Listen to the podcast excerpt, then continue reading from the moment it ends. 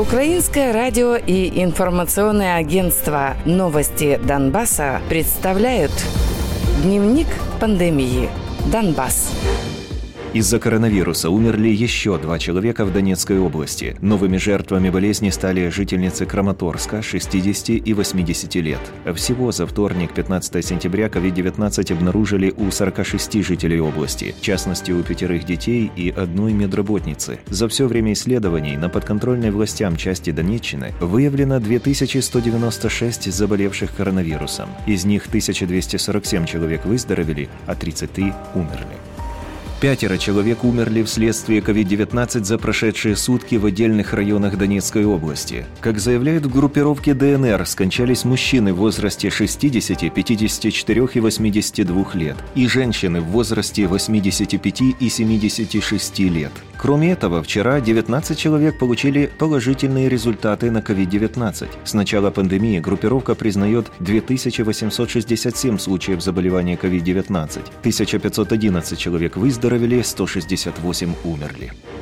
В Луганской области произошла пятая смерть, связанная с коронавирусом. Из-за пневмонии, вызванной коронавирусной инфекцией, скончался 73-летний житель Лисичанска. Кроме того, за сутки выявлено 33 новых заболевших COVID-19. За все время пандемии на подконтрольной Украине части Луганщины выявлено 654 случая коронавирусной болезни. Из них 330 человек выздоровели, пятеро умерли.